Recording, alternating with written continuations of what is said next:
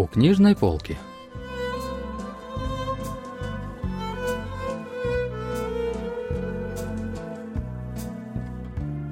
Рассказ «Забавный роман моей подруги, писательницы Юн Йон Су», часть первая.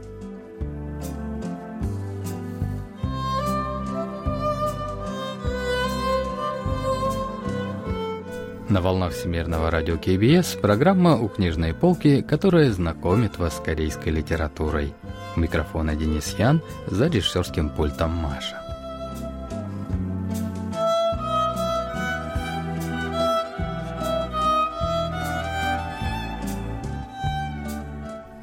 Рассказ писательницы Юн Йон Су «Забавный роман моей подруги» был удостоен литературной премии имени Лисана в 2004 году. Главные герои произведения – женщина с прозвищем Ичонтек, что означает «невестка из города Ичона», которая работает в отделе салатов продуктового магазина, Янми, которая продает жареную курицу в том же магазине, и мужчина Хёнсу, рассказчик повествования и руководитель отдела упаковки на складе того же магазина. Каждое утро все трое завтракают оставшимися с вечера салатами, но однажды Ян Ми стала пропускать завтраки под предлогом диеты. Это длилось уже четвертый день. И Ичон Тек это не нравилось. Она была уверена, что у Ян Ми появился мужчина. 36-летняя Ян Ми была ровесницей Хён Су. При росте 158 сантиметров она весила 70 килограмм, то есть не отличалась стройностью, впрочем, как и красотой. Но все же она была порядочной и доброй женщиной. И Чонтек не только обижалась на Янми, но и искренне переживала за нее. Однажды Хюнсу отправился после завтрака на поиски приятельницы. Янми всегда приносила всем после завтрака кофе.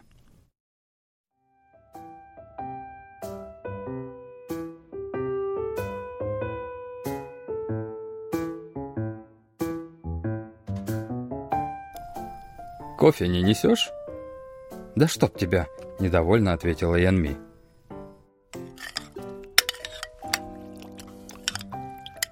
На груди у Янми висело странное украшение. На толстой цепочке висел металлический кулон с тремя накренившимися палочками.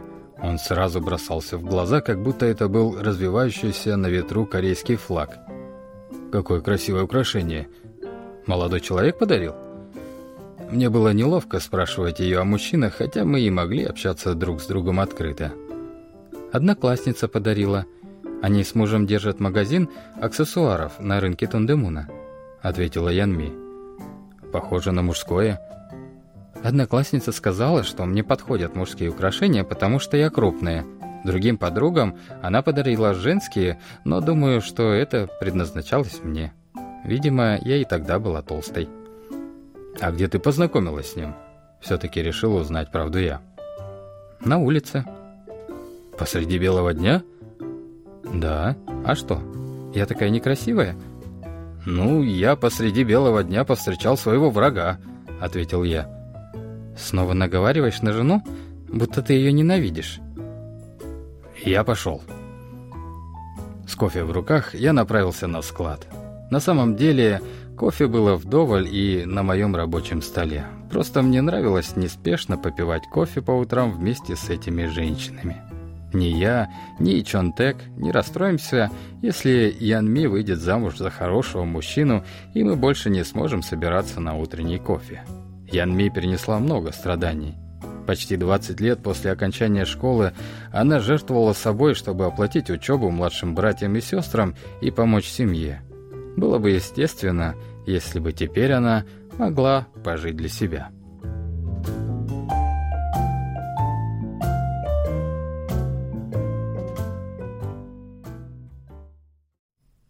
Без привычных утренних завтраков Хёнсу теперь не мог делиться всем, что происходило у него на душе. Это тоскливое чувство дало ему понять, что это были не просто завтраки. То же самое чувство испытывала и Ичонтек. Когда Янми перестала приходить по утрам, нам не о чем было говорить.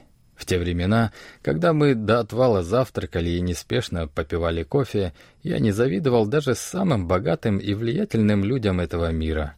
Мне казалось, что по сравнению с нами нет никого удачливее, пусть мы и уступали кому-то в питании или средствах.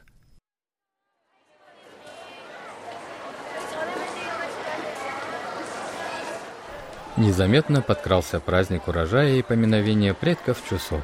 Все сотрудники склада были максимально заняты, а в перерывах между работой или во время нее активно обсуждали Янми.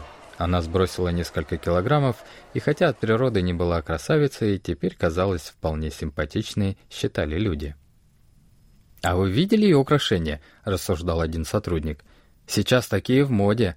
Молодые люди дарят их своим девушкам. Я видел, как в сериале Пак Вон Джун надел такое украшение своей возлюбленной на шею и сказал «Я — это ты». Поняла? А затем ушел. Забавный у этой Янми мужчина. Ему должно быть под сорок, а все хочет казаться молодым. «А ну, занимайтесь лучше своей упаковкой. Это украшение Янми подарил не мужчина, ясно?» — раздраженно ответил Хёнсу. В другой раз к Хёнсу снова подошел сотрудник, желая что-то заблаговременно рассказать о Янми. Недавно в бухгалтерию приходил брат Сон Янми.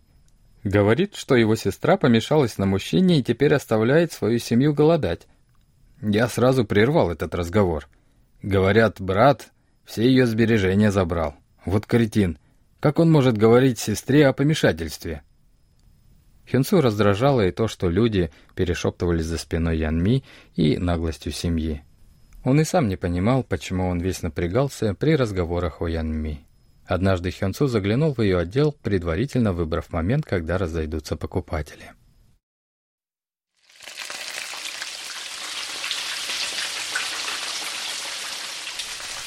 «Познакомила бы нас. Мужчина мужчину увидит насквозь. Сколько ему лет?» — спросил я Янми. «Младше меня». «Он младше тебя? Да ты молодец. Он точно не мошенник? Он чем-то занимается?» Конечно. К мужчине нельзя слишком хорошо относиться. Это может превратиться в дурную привычку. Это он ко мне хорошо относится. Я ничего ему не сделала. Но не все можно увидеть глазами. Самое ценное невидимо. Вот любовь, например, точно есть. Хотя ее и не видно. Мечтательно сказала Янми.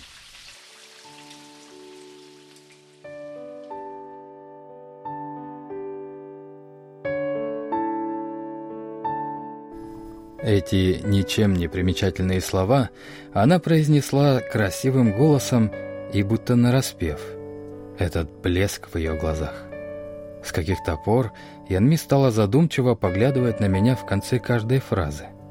Возможно, это любовь ко мне с примесью сожаления и разочарования? Почему я не заметил этого сразу? Даже если бы у нас с Янми ничего не вышло, я мог хотя бы не говорить ей, обидных слов и воздержаться от таких же действий. Мне вдруг стало стыдно перед ней. Я почувствовал себя виновато. Янми по-настоящему влюблена. И я этому рад.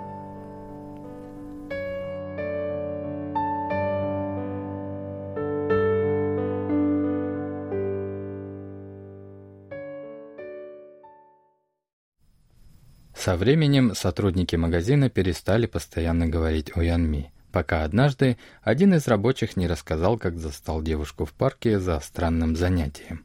Стройная и красиво одетая, она сидела на скамейке в парке одна и держала перед собой торт с зажженными свечами. Я даже поздоровался с ней. Она так странно себя повела, быстро задула свечи, поставила торт в коробку и ушла. Удивительно, да? — «Кто так сидит в парке в одиночку?» — эмоционально рассказывал один из сотрудников. Хёнсу накричал на подчиненного за то, что он распространяет слухи, ничего толком не зная. Однако вспомнил утренние слова и Чонтек. С Янми что-то не так. Она постоянно разговаривает сама собой. Иногда начинает кружиться и смеяться, будто ее кто-то щекочет. Иногда она смотрит под аппарат для жарки и начинает с кем-то шептаться — я даже выждала, когда она отойдет в туалет, чтобы проверить, нет ли там кого. Может, ей от голода видится все это? Хёнсу даже хотел поговорить с Янми, но не знал, что ей сказать. Теперь отношения между ними уже были другими. Она всего лишь скинула вес, но в ней появилась какая-то невидимая самоуверенность.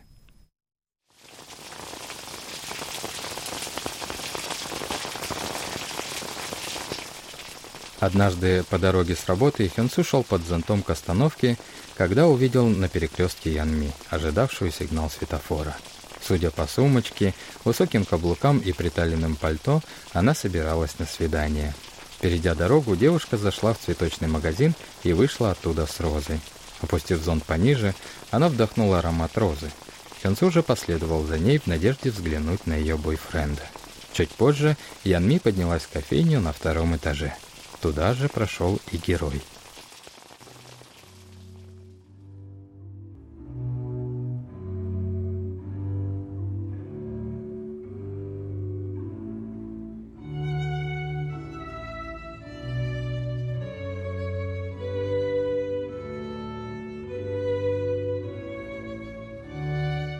Я и не подозревал, что рядом с нашим магазином есть такое хорошее кафе.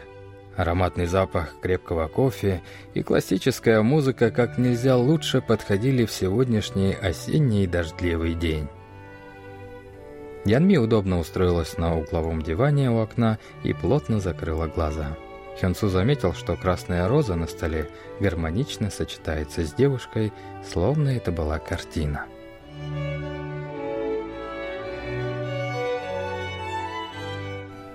Я сел за столик у входа и заказал кофе.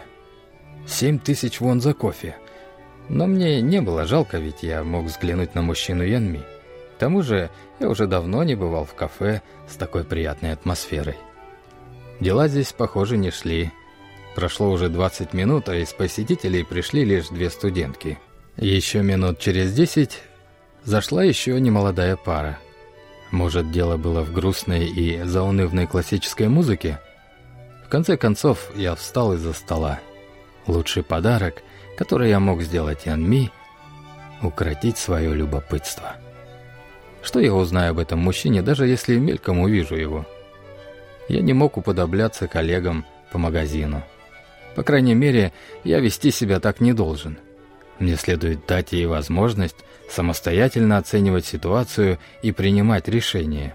Если Янми потребуется помощь, и она обратится ко мне — вот тогда я стану активно ей помогать.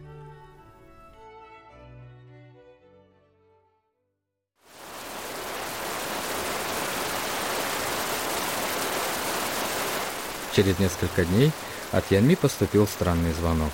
Она искала свое украшение, но Хёнсу понятия не имел, где оно может быть. Янми первой повесила трубку, но чуть позже позвонила снова. Она не знала, что теперь делать, так как потеряла украшение. Купи такой же. Или подругу попроси», — посоветовал Хюнсу. «Нет, это не то. Не то», — только и сказал Янми.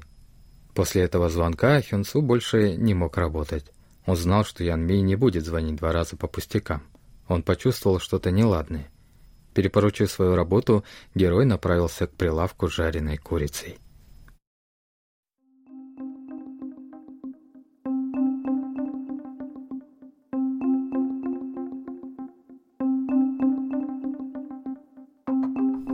Инцидент уже произошел. У прилавка жареной курицей собрались люди. Может, с Янми что-то случилось? Рядом суетливо сновали женщины. Янми нигде не было видно. Аппарат для жарки курицы почему-то был повален. По полу растекалась вода, хотя нет, это было растительное масло. В соседнем отделе перевернутой лежала большая фритюрница. Когда на место происшествия подоспел Хёнсу, женщина из соседнего отдела со всей злостью ругалась на Янми.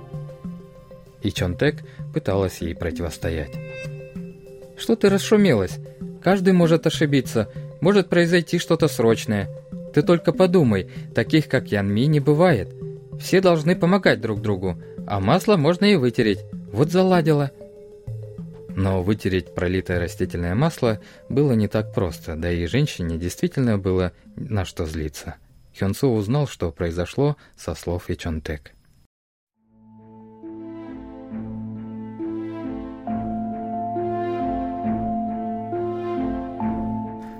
Пошла я, значит, в банк, а там на дороге собралась большая толпа.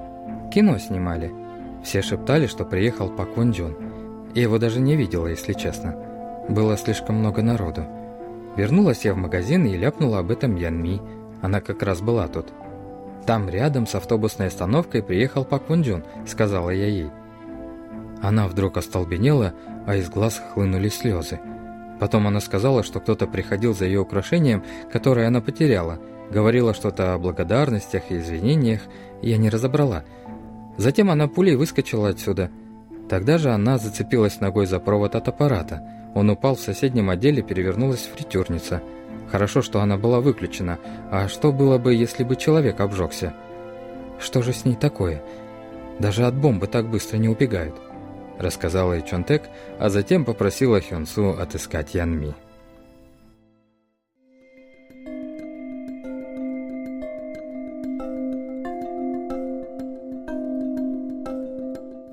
Что же произошло? Ян Ми, которая прежде жертвовала собой ради содержания своей семьи, села вдруг на диету, встретила мужчину и кардинально преобразилась. Но, потеряв украшение, она вдруг не находит себе места. Услышав, что на съемки неподалеку приехал актер Пак Вон Джун, она внезапно выбежала из магазина, устроив переполох. Куда же она так стремительно направилась?